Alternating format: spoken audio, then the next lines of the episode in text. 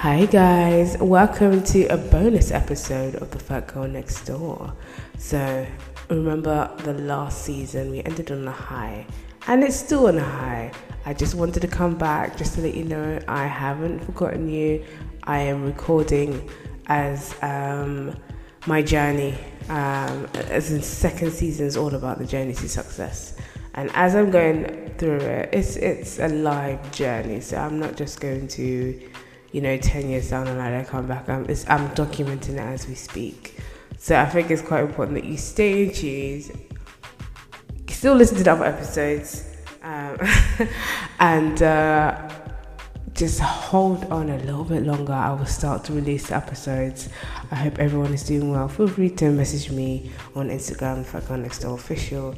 Um, and we can definitely talk about a lot of stuff. But I believe you mean I am seven episodes in, and uh, there's a lot to talk about. When I tell you about success or trying to better yourself, there's a lot of obstacles that are coming your way. So hold on to your wicks, child.